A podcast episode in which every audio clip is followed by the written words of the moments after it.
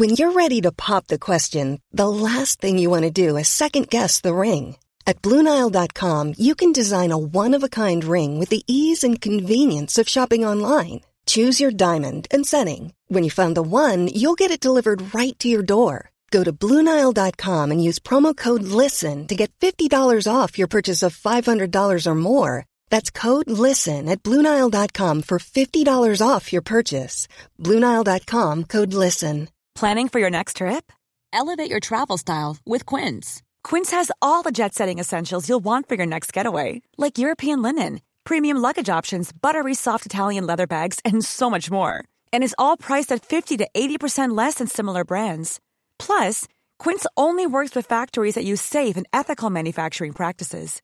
Pack your bags with high-quality essentials you'll be wearing for vacations to come with Quince. Go to quince.com/pack for free shipping and 365-day returns. Many of us have those stubborn pounds that seem impossible to lose, no matter how good we eat or how hard we work out. My solution is Plush Care. Plush Care is a leading telehealth provider with doctors who are there for you day and night to partner with you in your weight loss journey. They can prescribe FDA-approved weight loss medications like Wegovy and Zepbound for those who qualify. Plus, they accept most insurance plans. To get started, visit plushcare.com/weightloss. That's plushcare.com/weightloss. Idag har vi äran att välkomna tillbaka en kär gammal vän som vi har samarbetat med, till och från i över 4 år nu. Som vi vet gör en enorm skillnad, nämligen läkarmissionen. Nu är det knappt 3 veckor kvar till mors dag och vi tänkte knyta ihop det för just kvinnor och mammor är ett fokusområde för just läkarmissionen. Ja, och spontant när jag tänker på mors dag så tänker jag på så här, blommor och teckningar från barnen och frukost på sängen och så. Men det är ju en lyx som bara vissa kan unna sig. Men det finns en gåva som både du och jag kan ge en annan mamma. Och det är en gåva som räddar liv, nämligen en säker förlossning. Mm.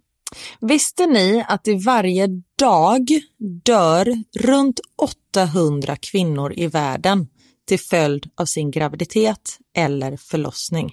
Alltså inte varje år, utan varje dag. Mm. Det är helt oacceptabelt och särskilt när man vet att 9 av 10 dödsfall skulle kunna undvikas om de bara hade fått rätt vård. Och det är här som vi i vår poddfamilj, för jag ser faktiskt oss, alltså ni lyssnar om mig och Vivi som en stor familj. Ni vet ju typ mer än mig än vad Niklas vet. Det är det här som poddfamiljen kommer in i bilden.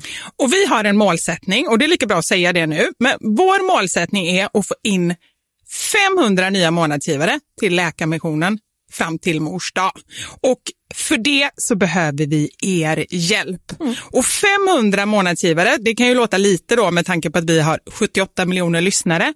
Men den sorgliga sanningen är att det är svårt att få månadsgivare. Det är många som känner att de vill hjälpa till men sen så kommer man inte till skott. Man kanske glömmer av det. Jag vet själv hur det kan vara. Och så tänker man så här, nästa månad ska jag göra det. Men så blir det aldrig av. Så vårt mål är att ni ska se det här som ett tecken på att nu är det dags. Och för att det kanske ska bli lite lättare så har vi en gåva till er som blir månadsgivare. Just nu, så länge laget räcker, så får du ett MAM Wow-armband som gåva när du blir månadsgivare. Det är ett superfint armband som Vivi har tagit fram tillsammans med hennes kollega. Och du kan välja mellan guld eller silver. Så du ger alltså en morsdagpresent som räddar liv och får en fin gåva till dig själv eller till någon annan mamma du tycker om. Gå in på läkarmissionen.se/varasanningar, alltså läkarmissionen.se/varasanningar och bli månadsgivare idag. Ja, så pausa podden och gör det nu. Det tar typ 2 minuter. Sen fortsätter du lyssna och känner värmen av att gjort något gott sprida sig i kroppen. Tack läkarmissionen! Vi har även den här veckan ett samarbete med Rusta. Ja, det har vi. Och sist så pratade vi om deras gigantiska utbud när det kommer till saker som man kan pynta och piffa uteplatsen med. Och Karin, nu har jag några nyheter till dig. Wow! Nu har jag nämligen... ja, men på riktigt... jag är helt chockad över att jag har nyheter. Exakt! Lyssna på det här. Min lilla balkong, du har ju sett den. Den har ju varit totalt kal i de 2 åren som vi har bott här. Mm. Nu är den inredd. Allt från Rusta. Och den har blivit så fin. Det är kafébord, 2 stycken jättefina korgstolar. Jag har en så här lite härlig matta som gör att det känns mer ombonat. Ett insynsskydd där jag har hängt upp såna här solceller. Och en sak som jag inte ens visste fanns, men som har blivit så himla fint. Dekorationsställning heter det. Låter lite konstigt. Vad är det? Men det är liksom som en ställning som man sätter ovanför bordet. Man sätter alltså fast den på sidan och så är det som en gardinstång högst upp. Nu förklarar jag jättedåligt, känner jag. Jag förstår ingenting. Jag får komma hem till dig och titta på din Rusta-inredda balkong helt enkelt. Nej, men lyssna nu. Man kan alltså hänga ljuslyktor och lite blomslingor i den här. Och så blir liksom hela balkongen så här ombonad och mysig. Det låter ju helt magiskt. Det är det också. Men jag tänker så här, vi snackar ju fortfarande Sverige. Jag tänker att det kanske är lite kyligt på kvällarna, eller hur? Ja, det är det. Så jag antar att du också har fixat massa nya filtar och infravärme och ljus och annat sånt som värmer dig, eller hur? Ja, men jag har allt. Det är verkligen så himla bra. Just att Rusta verkligen har allt för livet utomhus. Kvalitet till ett bra pris helt enkelt. Precis. Besök Rustas varuhus eller rusta.com. Tack så mycket, Rusta. Radio Play. Ni får gå på rehab tillsammans. Sitta och titta ut över en strand. Och Max bara, hur många liv har du? Du bara, är det för många flikar? Jag kan inte tänka vad du säger just nu.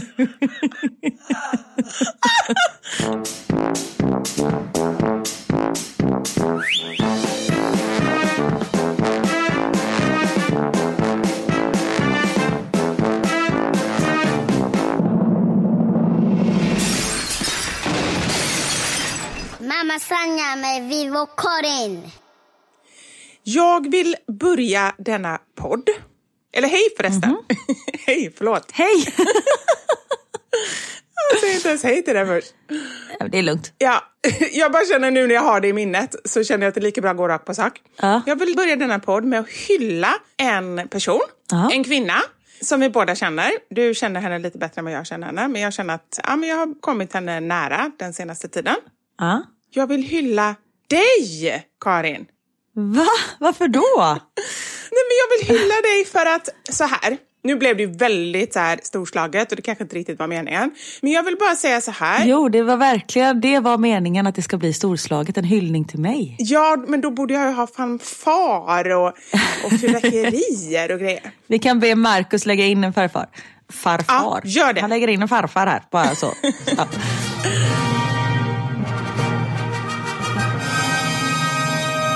Nej, men så här tycker jag att, och med den här hyllningen kommer en till hyllning. Men jag börjar med hylla dig. Jag tycker att du har ju nu varit själv här i Sverige i 2 veckor. Du tog bilen, åkte med båda barnen, hämtade hem en valp. Vad jag förstår det som är typ som att nästan ha en liten bebis igen. Värre kan jag säga. Ja, det är så. Ja. Ja. I alla fall vassare tänder. Ja. Plus att Max har skadat sin arm så att han har alltså gipsat den. Du får fortsätta berätta vad som har hänt där. Ja, senast när vi pratade, då var den gipsad i alla fall. Ja. Och så har du liksom så här, du har fixat detta för att du är så jäkla grym. Så jag vill hylla dig för det. Men gud vad gullig du är. Tack snälla.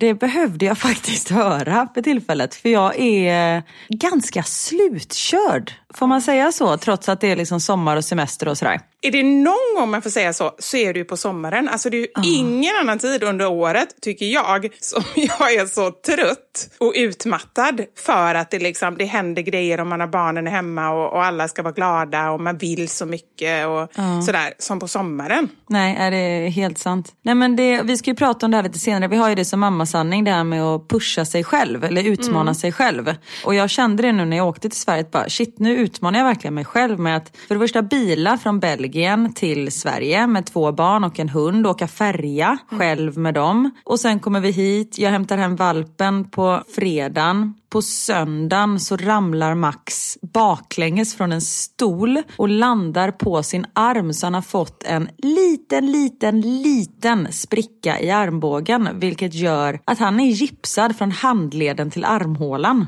Nej, men är det så mycket gips? Det förstod inte jag. Ja, nej, men han är helgipsad liksom. Och som min kompis sa, hon bara, alltså det är jättesynd om honom, men samtidigt som det känns ju konstigt att det är första gången han är gipsad. Jag vet. Nej, men usch, alltså det är verkligen så, vissa barn, som han som jag berättade om för några avsnitt, sen han som fastnar med tanden i nätet på studsmattan. Ja, men det är ju helt sjukt. Ja, det är helt sjukt, men han är en sån kille. Alltså på riktigt, varje år så har det varit så här 2-3 olika typer av skador. Och hans mamma säger det, alltså jag, och nu är han ju stor, nu är han ju 16 tror jag. Och hon säger det, jag är så orolig för honom hela tiden, för jag vet att det händer grejer hela tiden. Jag är bara glad liksom, så länge han inte bryter nacken eller någonting sånt. Ja, nej men Tio har ju, han har blött näsblod en gång i sitt liv. Och sen typ... Är det det värsta? Ja, men så har han typ blött om man har råkat klia sönder ett myggbett. Alltså du vet, han är ju... Ja. Men Max är... Och grejen att det har inte hänt... Eller det har ju hänt jättemycket. Han har ju satt handen på en kamin, så han har fått andra gradens brännskador på handen. Och liksom spruckit precis vid ögat på gymnastiken, på förskolan. Han har ramlat in i en kant i badhuset. Men det är också väldigt ofta, du vet, det är så här man bara... Står så här som bara... Nej, han klarar det. Bara, hur fan gjorde han det? Du vet, han liksom slår en volt och landar på fötter och fortsätter springa typ. Medan kanske något annat barn skulle landat på nacken i det läget. Så han har ju liksom marginalerna på sin sida hela tiden. Men just vid det här tillfället när han stod på stolen så var inte marginalerna på sin sida. Eller hade han inte dem på sin sida. Och det som var, vi var liksom typ 8 personer runt bordet. Och alla står och tittar på honom. Och jag ska precis säga, sätt dig ner älskling så du inte ramlar. Och då ramlar han. Och Theo springer fram och fångar hans huvud. Nej men Gud. Så han inte slår huvudet i stengolvet. Alltså det är ju helt sjukt. Det är helt sjukt, ja. Ja, och man märkte verkligen på Max att han hade ont. Och för han brukar så här skaka av sig saker och ting ganska snabbt. Men nu gjorde han inte det. Och sen somnade han och sen vaknade han och så liksom tog han sig på armen. Jag bara, men vi får åka in liksom. Och sen kommer vi hem med gips. Och så var läkarna lite sådär, han ringde på måndagen sen. Han bara, nu har jag pratat med andra barnortopeder och vi är osäkra på om det är en spricka. Men ha gipset på en vecka och sen kommer ni in nästa måndag och så gör vi en ny röntgen och sånt där. Och vi hade ju tänkt åka ner till Skåne, men då var vi kvar i Falköping en vecka. Vilket men var... han har kvar gipset. Ja, för när vi kom tillbaka på måndagen och gjorde ny röntgen och tog bort gipset och sånt där, så såg man att det, man såg någon skugga, jag vet inte, jag är inte röntgenläkare, men man såg någon skugga och det indikerade nästan på att det hade varit en spricka. Ja, nästan, jag är ju inte legitimerad så kan vi säga.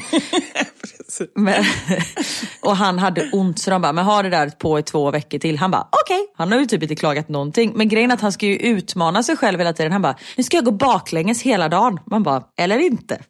Mamma, får jag gå armgång? Man bara, men det tror fan att du inte får gå armgång, du har en arm. Så jag var tvungen att punktmarkera honom också liksom. Plus har den här valpen som är fantastisk. Men jag har ju lite glömt hur det är att ha en valp.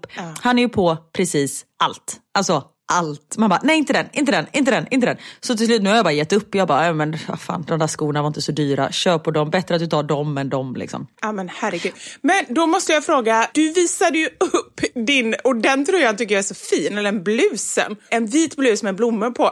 Den var ju helt söndrig, det här är en bitit sönder.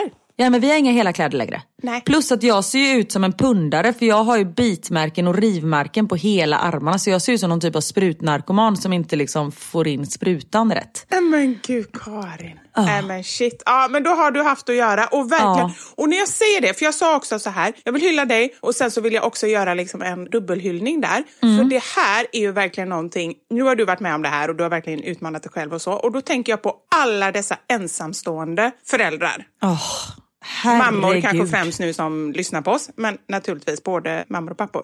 Alltså förstå vilken jäkla hjälteinsats de gör hela tiden. Och då menar jag allt som de gör rent praktiskt. Ja, men det är helt sjukt, för jag har inte varit själv en sekund sedan jag kom till Sverige. För jag har ju bott hos liksom min svägerska och mina svärföräldrar är till. Sen när jag kom ner till Skåne så var min bror här. Så jag har liksom inte varit helt själv, men jag är helt slut ändå. Men tänk alla då som är liksom själva. Ja. Hatten av till er. Vi har sagt det förut, men det är liksom det går inte att säga för många gånger. Nej. Ni är fantastiska.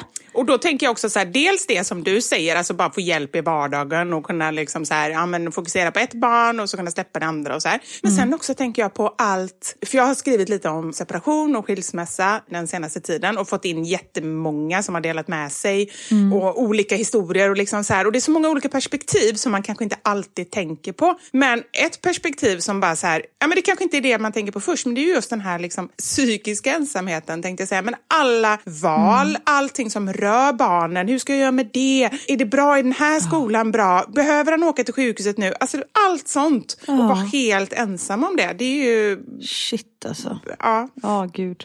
Så hatten av verkligen till alla er som kämpar med det här varje dag.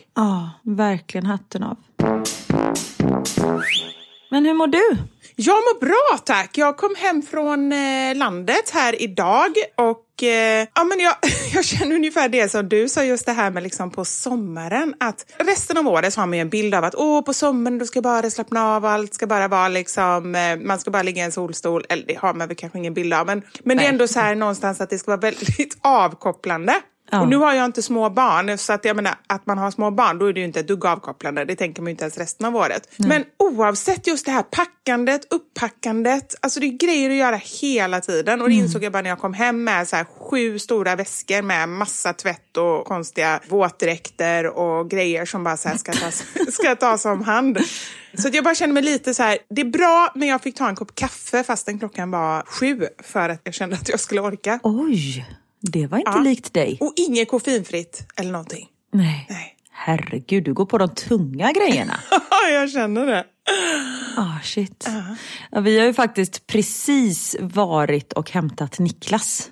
Han kom från Belgien idag och det känns magiskt. Och jag bara, jag längtar tills du ska komma hit och bara så här, kan hjälpa mig med någonting. Han bara, och så här, skämtade han och sa det. Han bara, men jag vill ju också ha semester. Jag bara, du har haft din semester.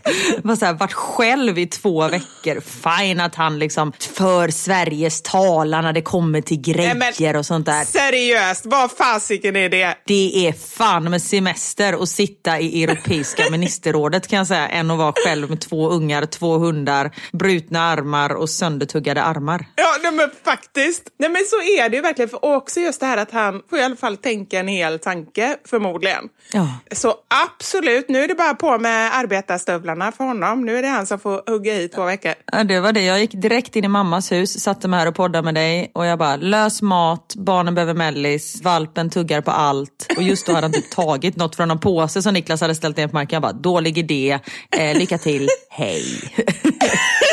Men han har ju inte ens träffat valpen. Nej, de träffades första gången idag. Och man märker ju så här, alltså valpen tyr ju sig inte till Niklas, för han känner ju inte honom liksom. Nej. Så de har sagt så här bara, men du får hålla kopplet hela tiden, du får ge honom mat, du får gå ut och kissa med honom, du får liksom sova med honom och sådär. Så de fattar, men han lär sig snabbt. Och valpen också. Jag ska bara, men valpen lär sig snabbt. Då måste jag backa bandet. Alltså så här, du bara, jag längtar efter Niklas. Du längtar efter hans härliga kropp, förstår jag.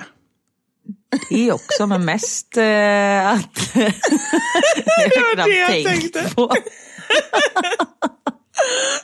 Det var det jag tänkte så här, undrar egentligen vad hon längtade efter. Det är så lätt när man sa, gud vad jag längtat efter honom.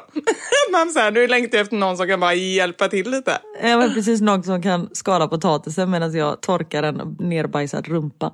Nej, men det är klart att jag saknar hans kropp också. Det är så roligt, när Niklas jobbade på havet så var han borta i så här 8-12 veckor åt gången. Och man bara så här, gud imorgon kommer min man hem liksom. Och de bara, fan vad ni ska ha roligt och vad ni ska kötta på, typ folk så här. Men kötta på, det var det ingen som sa, kan jag säga. Det vill inte säga det där k-ordet. Oj, har du blivit pryd? Nej, verkligen inte. Nu ska ni knulla, sa folk. Men jag bara saknar att prata med honom utan fördröjning.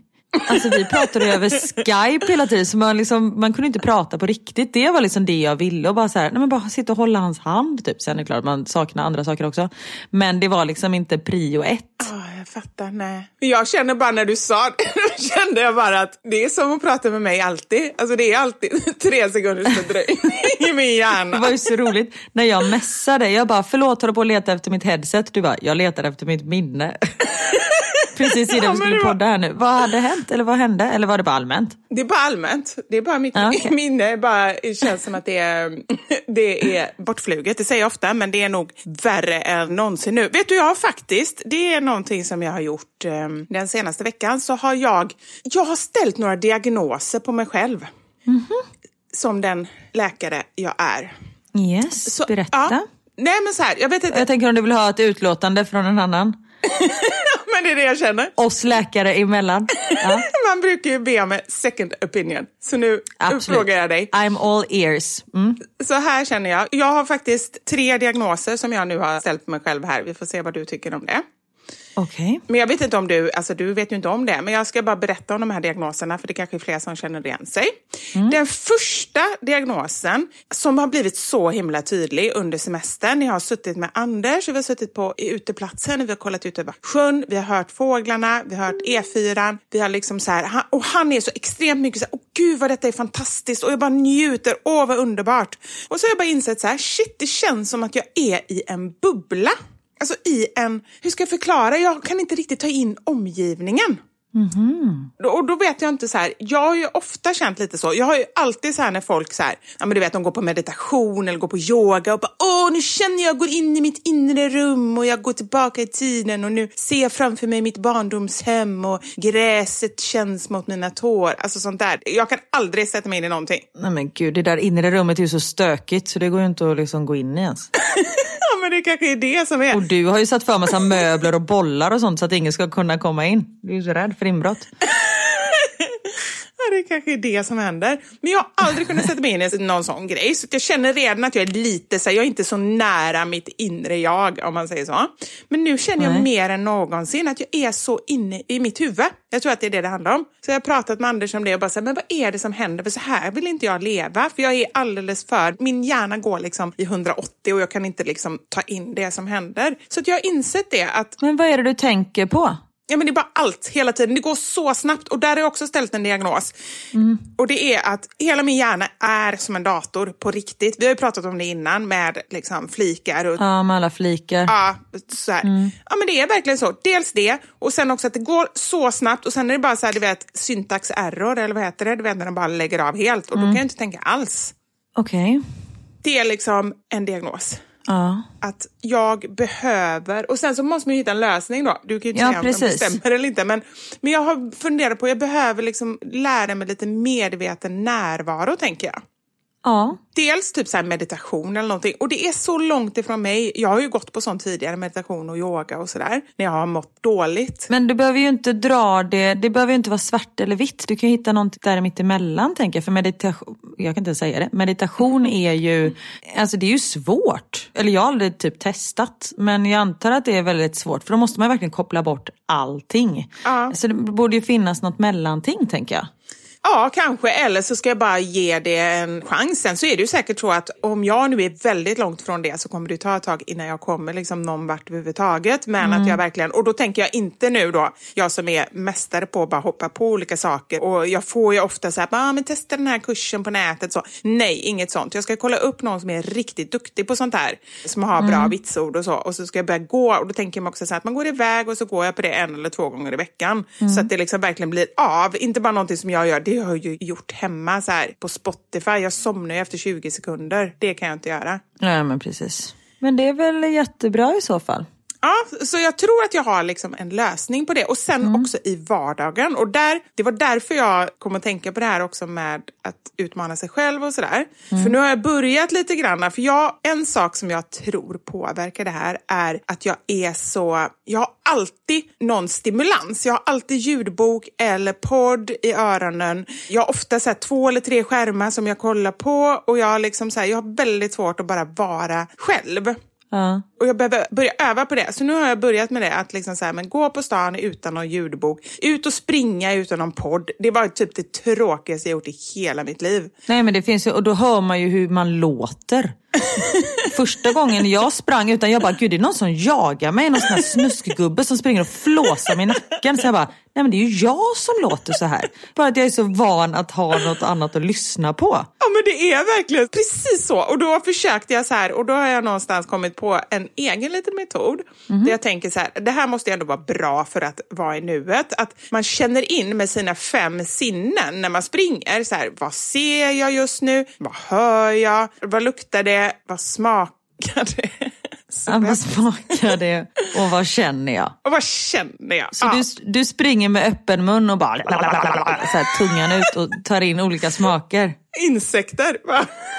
Ätit en middag. Det är som Gordon Ramsay som bara, I feel on my palate, it's very, what is it? It's the burnt flavor of a fly. Ja, men lite så. Nej, och det roliga är att jag är ute och springer. Anders bara, det skulle kunna stå en 7-armad enhörning vid vägen. Du skulle inte se den. Och det stämmer. Alltså jag är så inne i min hjärna. Och nu behöver jag liksom, så nu spanade jag efter björnar. Så jag sprang på Anders och att det faktiskt fanns björnar där. Ja, gud, ja, du är ju inte i stan såklart. Nej, jag hade ju inte varit där. Eller nu är jag ju det, men jag är bara på landet.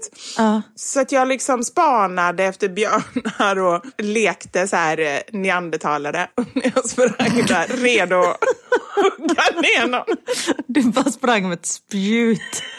Och en sån här flintasten redo att göra eld. I en sån här en björnfäll. Åh, gud. Men du såg ingen björn? Jag såg ingen björn. Fast jag hade i alla fall att tänka på när jag höll på med de här grejerna. Så här, jag försöker vara närvarande. Du gjorde milen på jävligt bra tider så nu trodde att du blev jagad av en björn.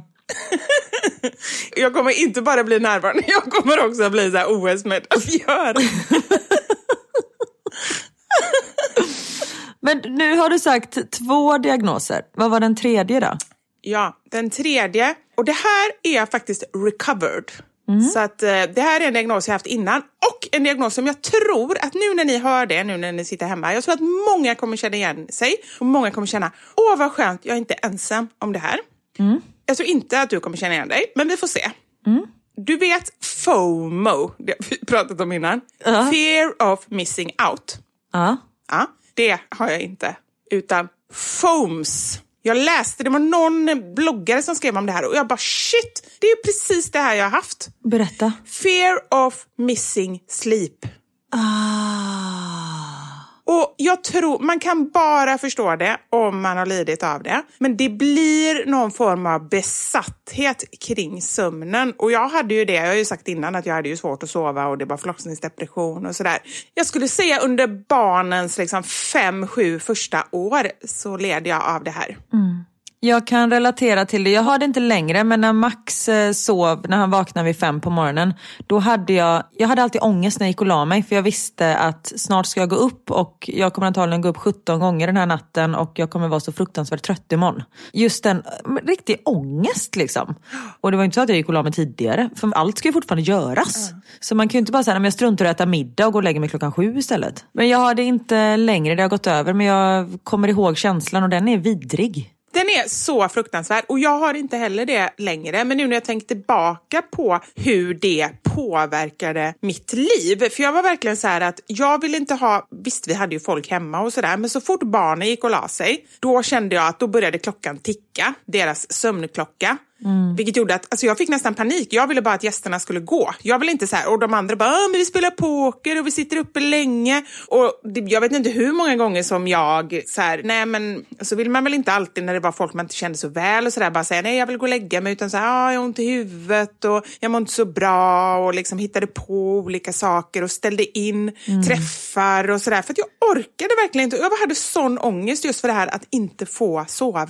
Ja. Ja, som sagt, jag kommer ihåg hur det var. Men det har gått över för dig nu? Ja, det har absolut gått över. Och det är jag så himla glad, alltså verkligen så glad för. Men jag känner också att jag säger det för att när jag läste det här och bara insåg att shit, det är precis det här som jag har lidit av. Det har inte bara varit, jag har sagt så här, men jag behövde sova och jag var rädd att inte få sova och sådär. Men det var så mycket starkare än det. Och när det nu fanns någon som satte ett ord på det så kände jag bara, det här måste jag dela med mig av. För jag tror att det finns så många fler som lider av det här.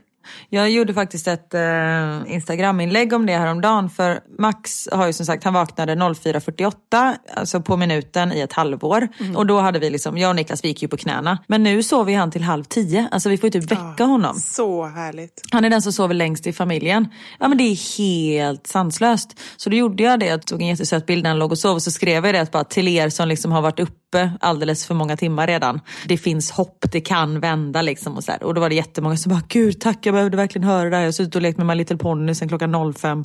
Man bara, fy fan. Ja.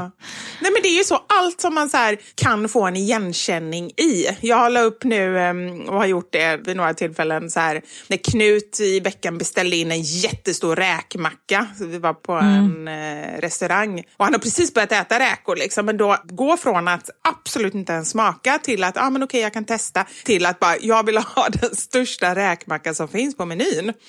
Och så visade jag upp det, just det här med att han hade ju en period under ett år som det var, ja, men i stort sett bara pannkakor som gällde.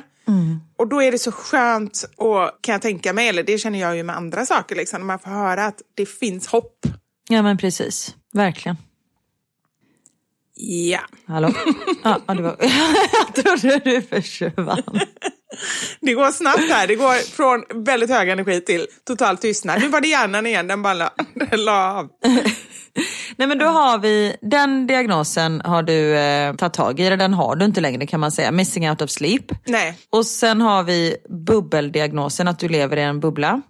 Och så var det... Datordiagnosen, att du har för många flikar upp. Och de två hör ju ihop. Det gör de, så egentligen kanske det bara är... Man skulle ju nästan kunna säga att det är en diagnos. Det är en datorbubbeldiagnos, skulle jag vilja säga. Jag gjorde ju skrivit en uppsats om detta när jag gjorde min avhandling. Okej, vad ska jag göra? Jag vet inte. Men vet du hur skönt det kändes när du sa så? Jag kände genast att jag bara la hela det här problemet i din varma hand. I min varma famn. Jo, men det som jag tror att du får ju... Alltså det är ju lätt för mig att säga. För det kände jag nu i sommar. För jag var... Och det sa min bror till mig. Han bara, gud vad duktig du är som liksom... För jag var så här, jag bara, kan du filma mig när jag säger det här? För jag har ett samarbete. Och sen så måste han ha mat. Och så hunden biter på någonting där. Och han bara, vad duktig du är som klarar av allting. Men jag har tackat nej till så sjukt mycket nu i sommar. För jag känner så här, jag måste bara kunna njuta. Och det tror jag att... Alltså detta har vi pratat om 1000 gånger. Men i vår bransch, när man inte vet hur det ser ut nästa månad. Man liksom, om ett halvår, jag vet inte om jag har något jobb. Alltså man har ju ingen aning, så därför är man så rädd att tacka nej till saker. Men det brukar ju alltid lösa sig för oss. Så jag tror att du och jag, men framförallt du, måste bli bättre på att tacka nej till saker och ting. Och då blir det liksom, då kan du stänga ner en flik. Dr. Karin. Eller så blir det en stress i sig själv att du tackar nej till saker. Jag vet inte, men Dr. Karin säger att du ska... Dr. Karin, gud vad det lät bra. Dr. Karin säger att du ska tacka nej till saker och ting och vara lite mer här och nu och försöka liksom, slappna av i det hela. Jag tror helt som du säger, och jag har ju tänkt på det här innan, så jag har ju också tackat nej till ganska mycket nu under liksom de här veckorna som jag har barnen och sommarveckorna och sådär, men jag tror kanske att jag känner också en annan inre press kring mitt naturliga flöde i mina kanaler, för jag känner ju det liksom så här, att posta på story och att... Eller jag vet inte, hur känner du där? För jag kan ju se ibland att du inte postar så himla mycket, och då känner jag så här, åh vad skönt, då bryr du dig inte så mycket. Nej, men jag ser inte det som mitt... Det är ju ditt jobb. Eller hur? Dina sociala kanaler. Och det är ju mitt jobb också. Men jag jobbar ju med andra saker också. Och nu så när jag har varit själv... För det sa Niklas, han bara... Gud, du har ju knappt lagt upp någonting. Jag bara, men jag hinner inte. Nej. Plus att det bara är en massa valpbilder. Alltså jag kan ju inte ha ett valp... Eller det kan jag väl ha. Men då blir det liksom bara ett hundkonto. Jag känner så här... Alla mina 60 miljoner följare på Instagram... de kanske inte vill följa en valp. Men samtidigt så man får ju följa mitt liv på Instagram. Och just nu är mitt liv en valp. Ja, de får ta det de får, känner jag. Eller? Precis, de ska vara tacksamma att de får något. Ja, men hos mig var de bara så här stökigt och sådär. Så att, Nej, hos dig får man en annan verklighet. Vi är ju inte de som visar upp en tillfixad... Nej, men hos oss är det ju inte ljust och fräscht, nystädade hem och rena ungar. Alltså här har vi... Min unge är ju inte ens hel och ren. Han är ju inte hel, han är trasig. Han är gips. Nej, men jag får bara sätta min hjärna lite på paus. Det är slutsatsen. Tack, Dr. Karin. Men jag tror nog att det skulle göra gott, för snart kommer ju boken ut också. Då kommer du ha jättemycket att göra med den. Oh. Och jag antar att det blir liksom intervjuer och du åker till Nyhetsmorgon och är där och visar upp lite hacks som du visar i boken och sånt där. Så då kanske man inte ska ha 75 andra samarbeten på gång. Nej, du har helt rätt. Det har jag inte ens tänkt på. Jag har bara tänkt att men i augusti då kör jag igång igen. Men jag har inte tänkt på att faktiskt göra utrymme för saker som är med boken. Det är 3 dagars signering. Vad heter det? Jag vet inte vad det heter. Signering. Signing. Book signing.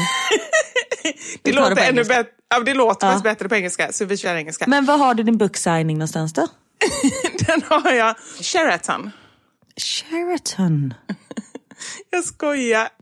Aha. Ett lager typ ute i Fruängen. Jaha, jag tror du skulle...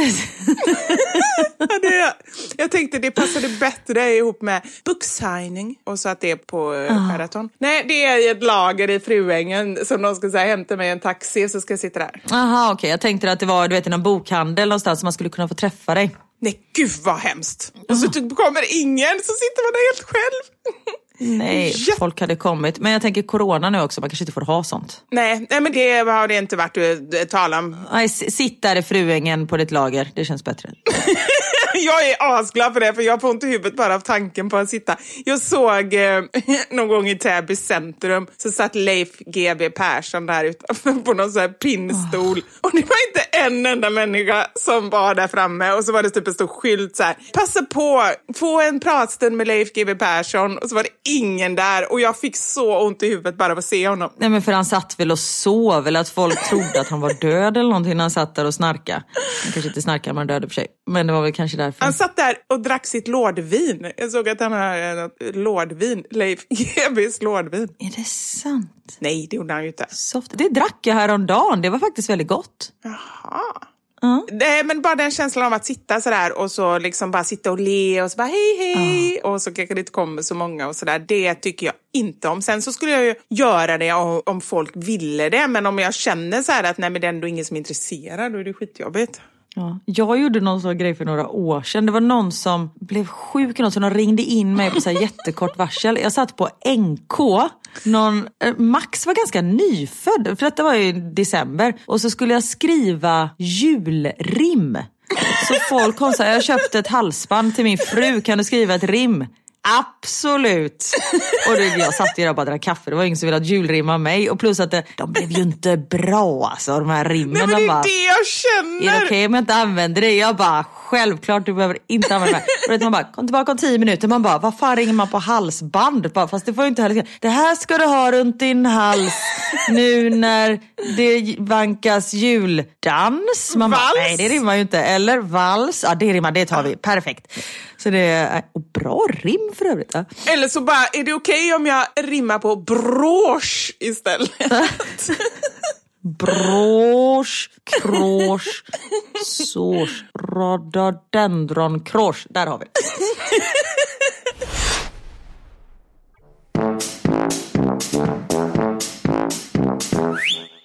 Jag var med om en sjuk upplevelse häromdagen. Okej. När Max fick sin arm gipsad så sa jag till honom att vi går till en leksaksaffär så får du köpa precis vad du vill imorgon, när han satt där och skulle bli gipsad. Oj. Han bara, okej. Och sen så sa ju han detta till Tio och då lyckades Tio övertyga honom att han ville ha ett speciellt tv-spel. Det var ju Tio som ville ha det här tv-spelet. Och då slutade det med att vi fick gå till en sån här spelbutik. Mm. Har du varit i en spelbutik någon gång? Ja, det har jag. Och det är mycket ljud och ljus, skulle jag säga. Och väldigt mycket märkliga människor. Man känner ju, det är alltid en trappa ner. Alltså det är ju aldrig på markplan. Det är en trappa ner, det är mörkt. Det är som du säger, det är ljus och lite märkligt ljud. Och det är liksom någon så här, hobbit som pratar på någon hobbitska i typ högtalarsystemet och sånt där. Och sen människorna som var just i den här spelbutiken, nu ska jag inte dra alla över en kam, men man kände ju att det är klart att de kan vara här en måndag 14:00, för de har antagligen inte ett vanligt heltidsjobb. Mm, som du och jag. Exakt, för jag var ju där en måndag 14:00. Exakt, jag tyckte jag säga det, du var ju där. Nej men jag så här, det står liksom, om man känner så här, de duschar inte varje dag, de här, det var bara män som var där inne eller... Som du och jag. Fast det gör jag faktiskt, jag duschar minst en gång varje dag. Aha, okej, då är det bara jag då. Ren är jag, helvete fan men ren. Och jag bara, ungar, tänk på hålla avstånd. Och då var det liksom inte för corona, utan jag var rädd att någon skulle bli biten. Alltså det var så här, en väldigt märklig typ av människor. Och då går lilla valpen Richie, som han heter numera, nu har vi döpt honom. Ja, just det, det ska vi prata om. Fram till en som står och tittar på någonting och börjar slicka honom på vardagen. Och jag bara, gud förlåt. Han bara, nej det är ingen fara. Jag bara, men alltså det var min valp, så du inte tror att det var jag. Vet du vad han svarar? Nej, vill jag veta ens? Jaha. Men, så du trodde att det var jag? Alltså, och för honom var det liksom inget konstigt att jag hade gått fram och slickat honom på vardagen. Jaha. Jag bara, nej men... Låg du med huvudet i vardhöjd eller vadå? Nej men man skulle ju kunna tro det om man liksom, nej, så himla märkligt. Och sen när man... Men du sa ju det också lite sarkastiskt, eller hur? För det är ju inte sannolikt såklart. Att det skulle vara du. Nej precis, och det var då han bara, jaha, nej gud, så märkligt. Åh herregud. Och Theo bara, gud, är det deras jobb att ha en sån spelbutik? Jag bara, Han bara, drömjobbet. Jag bara, okej. Älskling, ha större drömmar, dream bigger. Alltså det var en jättefin spelbutik och det hade liksom jättemycket. Men bara så här, nej, tänk lite outside the spelbox, kände jag där. Ja, men det är ju barnens, jag skulle säga att 50%, min gissning, av alla barn vill på något sätt jobba med YouTube, designa spel, jobba i en spelbutik. Alltså någonting som har med det att göra, känns det som. Ja, men Max har ju seriöst tappat det när det kommer till spel. Jaha, vadå? Ja, men han är spelberoende. Han frågade mig häromdagen. Han bara, mamma, är detta verkligheten? Jag bara, ursäkta? Är detta verkligheten? Jag bara, ja, det är väl klart att det är verkligheten. Hur många liv har jag? Jag bara, älskling, du har ett liv. Han bara, nej, jag har 100 liv. Nej, du har ett. Alla människor och djur och allt levande, då har man ett liv. Han bara, nej, jag har ätit jättemycket. Då får man flera liv, mamma. Jag bara, nej men herregud, han tror ju på riktigt att han är liksom odödlig. Och med tanke på hans förmåga att bara kasta sig ut, inte bra. Nej men så jag blev riktigt orolig. Jag bara, älskling, du förstår, man har bara ett liv. Sen om man äter och liksom tar hand om sig själv, då kan man få ett längre liv. Men man har bara ett liv. Och när det gick upp för honom att han hade bara ett liv, han bara, har jag bara ett liv? Så bara, ja, det har du. Gud vad tråkigt. Jag bara... Ja, shit. Helt riktigt. Det är skittråkigt. Men därför måste du vara rädd om det här livet du har och ta det lite lugnt. Okej då. Fast jag tycker ändå att det var väldigt moget och vettigt resonerat av en 3-åring. Ja, men han, ibland kommer det ut bra grejer där. Ibland.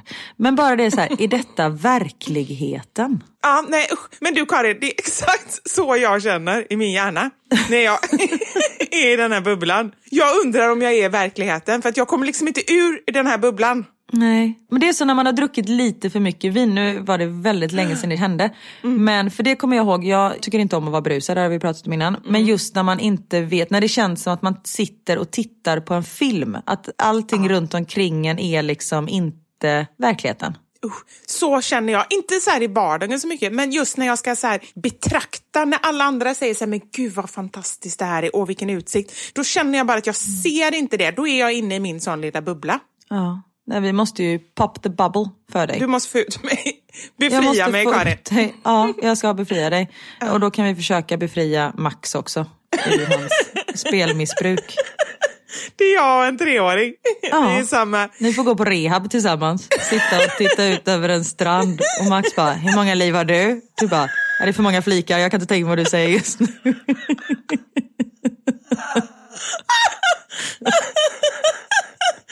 Oh shit, det bra.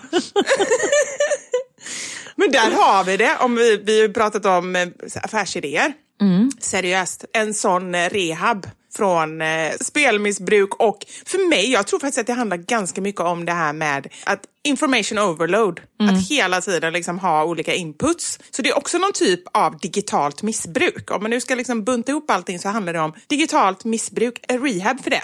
Ja, men för allting är så tillgängligt nu så det är inte konstigt. Man blir ju proppad med allt hela tiden. Men där tar jag åt andra hållet. Jag suger inte åt mig någonting. Det rinner av mig som vatten på en gås.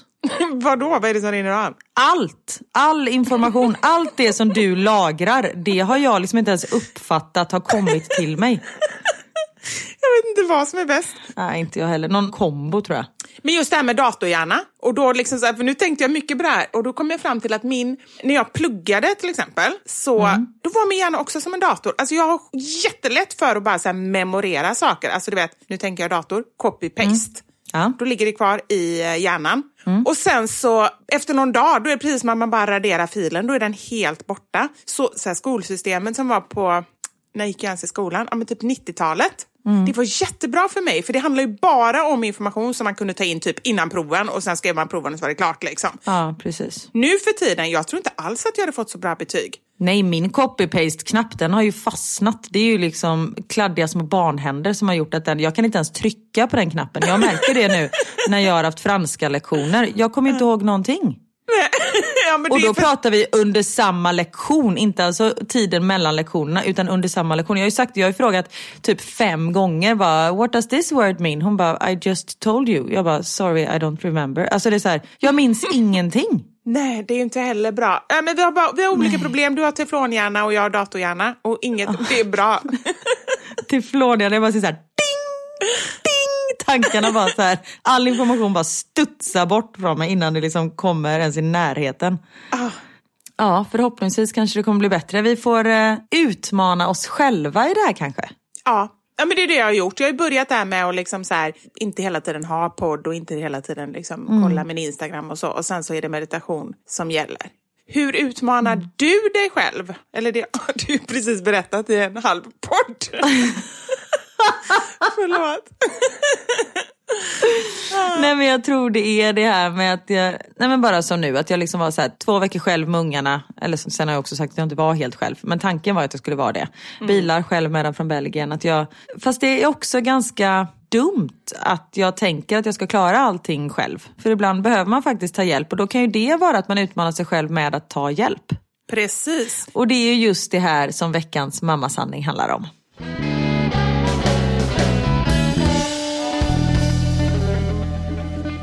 Veckans mammasanning. Vi frågade er 60, jag vågar nog säga 68 miljoner lyssnare, hur ni gör för att utmana er själva i livet och i vardagen. Och ni är duktiga. Ja, ska man säga ordet duktig? Jag vet inte, men ni utmanar er själva, så kan vi säga. Ja, precis. Och mycket, för det var verkligen så här, jag var lite så här, men gud, utmanar folk sig själva eller är det helt ute att göra det? Men det visade ju ni att det är många av er som, jag skulle säga att de vanligaste som jag har fått in är inom 3 områden skulle jag säga. Det ena är träning, så här, springa Göteborgsvarvet eller springa milen under 1 timme och lite sådär. Eller bara liksom att börja promenera till exempel. Ja. Och sen också en hel del inom karriär. Att våga bryta upp och våga testa något nytt. Många som har börjat plugga på äldre dagar eller liksom byter karriär helt. Och sen också det sista som jag blir så glad när jag läser. För det har vi pratat om nu de senaste poddarna. Att det är många som har börjat stå upp för sig själva och sätta gränser. Nej, men precis, det är de 3 sakerna som är vanligast bland mina svar också. Och så är det också många som skriver med barn. Att just, jag läser en nu här, ligger i separation. Så en liten utmaning är att lära sig vara själv när barnen inte är här. Konstig känsla när man är van att ha någon runt sig 24/7. Ja, men så är det ju verkligen. Och det är ju en utmaning om någonting skulle jag säga. För att det är så extrema kontraster Mm. Och det kan jag ju uppleva liksom, att det är lite utmaning åt båda hållen just när man kör halva tiden. Att man liksom så här går från totalt stök och ofta jättestort engagemang då i barnen. Och det är liksom så här, man är helt slut och så blir det bara knäpptyst. Mm. Och då kan man ju så här längta efter det här tysta, lugna. Och så kommer det och så, ja men shit, det här var ju inte det jag ville ha. Och så tar det ett tag att vänja sig in vid det. Och sen när man går tillbaka till barnen, då tar det ett litet tag att vänja sig in vid det. För då är man van vid det här tysta. Så att det är liksom så mycket kontraster i det. Mm, precis. En sak som jag blir förvånad över, jag tror jag har fått 4 eller 5 som har skrivit samma sak. Och det här är ingenting som jag ens har tänkt på att man liksom kan tycka är jobbigt. Mm. Men bra att ni lyfter det, för att det är ändå liksom en större förståelse. Mm. Jag jobbar för att våga laga mat åt folk. Jag har sjuk prestationsångest och vill inte ens bjuda hem människor. Oh. Och det har inte jag liksom så här, för jag känner lite mer så här, ja men man testar och så, ja ibland blir det jättebra, ibland blir det lagom och det är inte så stor grej. Men jag kan förstå den saken, just det här att man går hem till andra och man får god mat och man känner bara shit, jag vill också bjuda på goda saker. Ja, verkligen. Jag fick ju... Kör pizza. Ja, precis. Kör hämtmat, säger jag till du som har lagat det. Jag fick ju ofta när jag dansade så här, men gud, hur vågar man dansa bredvid dig? Man bara... Va? För det är så jag känner om jag bjuder hem någon som är svinbra på mat. Om vi säger dig som är superbra på att laga mat, då får man ju lite sådär ångest. Men skojar du nu, Karin? Nej. Pratar du med mig eller pratar du med Gordon Ramsay? jag pratar om som... dig. Nej men du är ju jätteduktig på att laga mat. Tack så mycket. Och för det fick jag ofta höra när jag dansade mycket. Att folk var så här, men gud man kan ju inte stå och dansa bredvid dig. Men det är ju inte så. För det första att jag står och bara, nu kör jag en jive här på Sture Kompaniet. Så om ni bara kan flytta lite på er så ska jag liksom dansa. Utan jag bryr mig ju inte om hur andra. Och det är ju inte så när du kommer hem till mig att det är så här, jag hade ju kunnat laga den här pasta bolognesen lite bättre. Men ja. Nej men så det jag menar är att jag kan förstå att man har, jag vet inte vad jag vill komma med det här, men att man kan ha prestationsångest om man ska laga mat till någon som är väldigt bra på att laga mat. Men det är ju inte så att när jag står och dansar att jag så här, ja det där kanske inte var så bra, så där kanske inte jag hade dansat till den här låten. Alltså vad fan, huvudsaken är väl att man blir mätt i magen, att man har kul på dansgolvet. Ja, helt rätt. Men jag förstår de människorna som säger så, för jag har dansat med dig en gång. Just det. Ja, när vi var på Anders spelning. Han spelade ett band, så hade de en spelning. Mm. Och jag bara kände så här, jag blev bara så glad av att se dig dansa, för du har så mycket energi och man blir bara så här, jag blev bara medryckt. Mm, och det var ju som sagt bara så här vanlig diskodans, eller man säger så. Ja, men det är ju inte så som sagt att jag kör liksom en rumba walks längs golvet, utan jag fuldansar ju. Och så kanske jag lägger... Vad är en rumba walks? Ja, det är... Man går snyggt till en rumbalåt. Men däremot kanske jag slänger in en liten trippelsnurr. Bara för att jag kan. Men det var när du gjorde det. Det var då jag kände, oj då, jag står inte och dansar med en vanlig människa här. Det var verkligen så, för du gjorde någonting som jag bara kände så här, oj hur kunde hon det? Det var då jag kom på att du har ju varit med i Let's Dance. Precis, jag men grejen var att då var ju tanken, när jag var med i Let's Dance, då var ju tanken att jag skulle göra en trippelsnurr. Nu är ju tanken att jag ska göra en snurr, men i och med att brösten är så långa så de kommer ju på efterkälke och fortsätter. Så då blir det att det blir liksom 2 snurrar till på grund av centrifugalkraften av fläskfiléerna. Men du Karin, man får bara akta så inte står någon i vägen. Åker de på sig en tjottablängare? Ja, man tuppar av direkt om man får dem en lilla nipple på sig. Men sa ni så när ni var i skolan? Tjottablängare mellan ögonen, vad var det man sa? Annars får du åka bling-bling. Ja, akta så du inte får en tjottablängare mellan lysmaskarna. Så du får åka pling-plong-taxi till plåsterhuset. Man blir inte jätterädd när man hör. Man är så här, förlåt, jag backar undan. Det är jättekonstigt. Och en annan grej som jag gjorde på barnen, jag gjorde det på Elmer, han bara, va? Han tyckte det var så konstigt.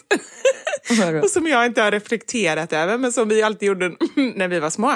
Men du vet, man bara smällde ihop händerna framför någons ögon. Och så sa man så här, är du rädd för mamma? Just så det. Så klappade man framför ögonen på den andra personen. Det är så konstigt. Bara, haha, du är rädd för din mamma. Man bara, nej jag blinkar för att du typ slår mig i ansiktet. Ja, så här oförklarliga grejer som man bara inte ifrågasatt. Ja, men så konstigt. Ja. Utmana sig själv. Jag skaffade fler än ett barn. Ja, det är fan med att utmana sig själv. Sen behöver man inte, alltså bli mamma, sen så räcker det med att utmana sig själv. Ja. Apropå det, här har vi fått in en. Men gud, jag har verkligen noll, med stora bokstäver, intresse av att utmana mig själv överhuvudtaget. Och det går lika bra det. Fine. Alltså utmana sig själv, det ska man ju göra för att man själv känner att man behöver det. Känner man inte det, och man känner att man lever livet liksom så bra man kan leva det, och man mår bra, då är det ju fine. Jag börjar utmana mig själv för att jag känner att det är någonting jag saknar. Till exempel... Men vad är det du har gjort? Nej, men de här grejerna till exempel med att försöka leva lite mer i nuet, det är ju för att jag upplever att jag vill kunna göra det. Mm. Men till exempel som en sån löjlig liten grej som att jag är badkruka. Mm. Eller så här, badkruka är ju någonting negativt. Jag tycker inte om att frysa, vilket gör att jag... Vilket är positivt. Jag ska. Nej, men det är bara så här, och så blir jag lite så här bekväm, bara, nej men jag vill inte bada. För samtidigt, jag missar ju en rolig stund med barnen. De tycker att det är roligt och jag behöver inte bli ett vattendjur och vara i liksom så här 3 timmar och göra kullerbyttor. Men att liksom så här, ja men utmanar jag mig själv och bada, och tycker när jag väl gör det så är det så här, men det är ändå roligt och man liksom så här blir lite uppfriskad och barnen tycker det är kul att man är med och sådär. Mm. Och då känner jag att, ja men då var det väl bra att jag utmanade mig själv. Och jag såg du försökte åka vattenbräda. Wakeboard. Heter det inte. Wakeboard heter det. Ja. Ja, men det var lite samma sak. För jag har åkt vid något tidigare tillfälle, då kom jag upp. Och sen har jag testat en annan gång, då kom jag inte upp trots många försök. Och så fick jag så här lite bara, nej usch, det här var inget roligt. Och jag fick ont i händerna och sådär. Mm. Och så ville Elmer göra det och Knut ville absolut inte. Då kände jag lite så här, hur ska jag hålla på? Försökte jag peppa honom, bara, men kom igen du kan. Och så här, jag bara, men vem är jag? Och säga, och peppa honom. Och sen bara, nej jag ska inte göra det. Då kände jag bara, nej men jag testar också. Mm. Och så testade jag och jag kom inte upp, men jag provade i alla fall, och då kände jag, då har jag i alla fall försökt. Ja, men det är en sån sak, man måste våga misslyckas för att lyckas. Ja. Och ibland går det, och ibland som man sagt att den personen som skrev att hon inte ville utmana sig själv. Ibland märker man ju så här, som när vi, jag har berättat innan såklart, när jag var på möhippa förra sommaren, när vi gjorde såna höghöjdsbana. Mm. Och jag gick upp och kunde liksom inte släppa trädet. För min kropp bara stängde av sig. Och jag skulle säkert kunnat så här, du vet, koppla bort mig själv. Och bara liksom utmana mig själv och göra det. Men det var så här, nej men det är inte värt det. Vad får jag ut av det? Det är liksom inte att jag kommer få en kick av det här för att jag utmanar mig själv. Utan jag kommer bara må svindåligt. Så klart att du inte ska göra det. Och det kan vara en utmaning också. Så här, först att överhuvudtaget gå upp där. Och sen också att säga nej. Ja men precis. För att den tävlingsmänniska jag är, så är det ganska sällan jag säger nej.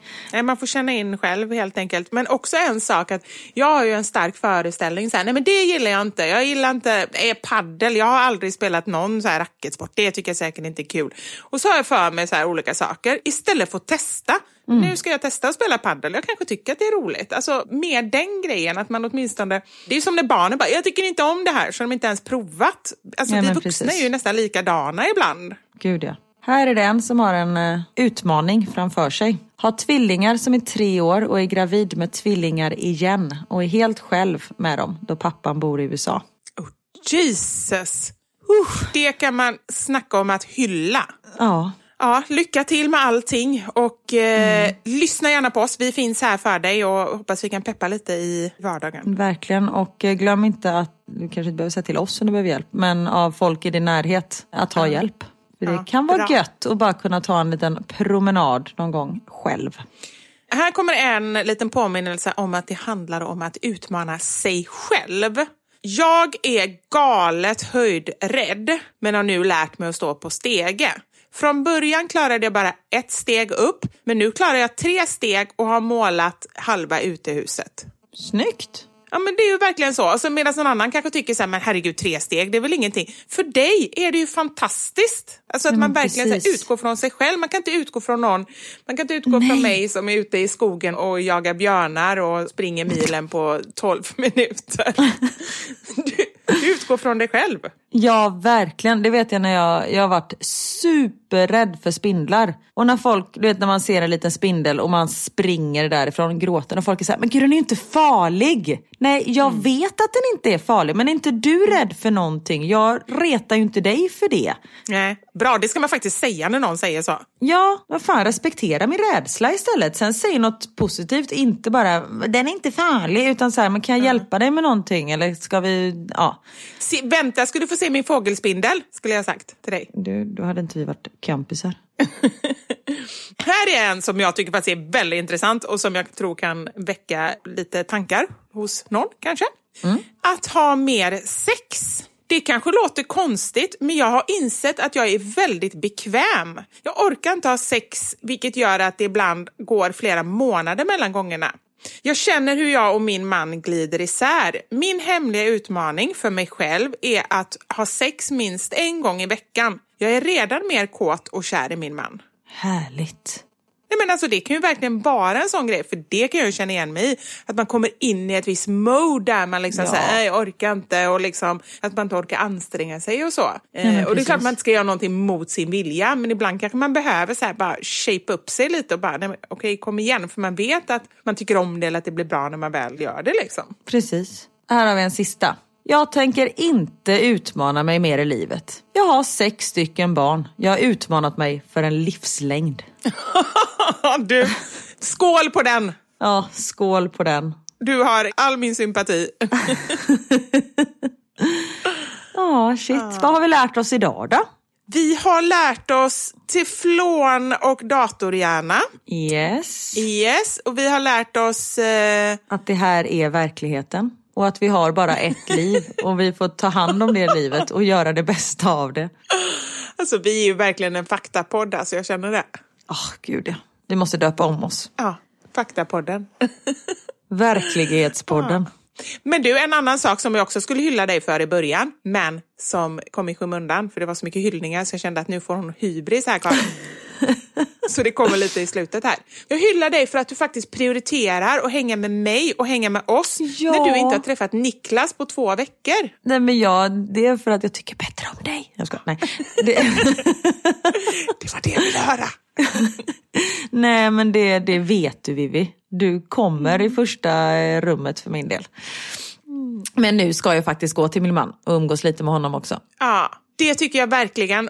Och tack vad snäll du är. Jag blev jätteglad över din hyllning. Tack. När man är mitt i det så förstår man faktiskt inte att man gör lite grejer. För allting det som har hänt de här veckorna då jag har varit själv med barnen. En sak hade liksom räckt. Det hade räckt att bila från Belgien till Sverige. Inte ha en valp. En unge som bryter armen som ska gå baklänges överallt efter det. Och tror att han har 10 liv. Precis. Och plus att igår började Leia löpa. Så snart kommer jag ha en kåt hund som rymmer hela tiden också. Men nu har du Niklas och nu får han jaga henne faktiskt. Nu får Niklas jaga en kåt hund. Och kanske en kåt fru snart också. Vi får se vart kvällen bär. Vad härligt Karin. Du är underbar. Ha en fantastisk kväll och alla ni där hemma. Detsamma. Ha en fantastisk vecka så hörs vi nästa måndag. Oss blir ni inte av med första taget. Verkligen inte. Vare sig ni vill eller inte. Puss och kram på er. Ha det gött. Puss på er. Hej. Hej.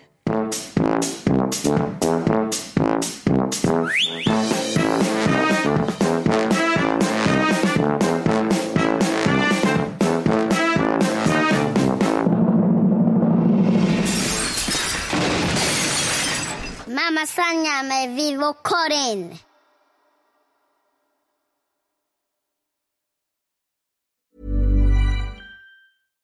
Hi, I'm Daniel, founder of Pretty Litter. Cats and cat owners deserve better than any old-fashioned litter. That's why I teamed up with scientists and veterinarians to create Pretty Litter. Its innovative crystal formula has superior odor control and weighs up to 80% less than clay litter. Pretty Litter even monitors health by changing colors to help detect early signs of potential illness. It's the world's smartest kitty litter. Go to prettylitter.com and use code ACAST for 20% off your first order and a free cat toy. Terms and conditions apply. See site for details. Planning for your next trip? Elevate your travel style with Quince. Quince has all the jet-setting essentials you'll want for your next getaway, like European linen, premium luggage options, buttery soft Italian leather bags, and so much more. And is all priced at 50 to 80% less than similar brands. Plus, Quince only works with factories that use safe and ethical manufacturing practices. Pack your bags with high-quality essentials you'll be wearing for vacations to come with Quince. Go to quince.com/pack for free shipping and 365-day returns. Imagine the softest sheets you've ever felt. Now imagine them getting even softer over time. That's what you'll feel with Bowl and Branch's organic cotton sheets. In a recent customer survey, 96% replied that Bowl and Branch sheets get softer with every wash. Start getting your best night's sleep in these sheets that get softer and softer for years to come. Try their sheets with a 30-night guarantee. Plus, get 15% off your first order at bowlandbranch.com. Code BUTTERY. Exclusions apply. See site for details.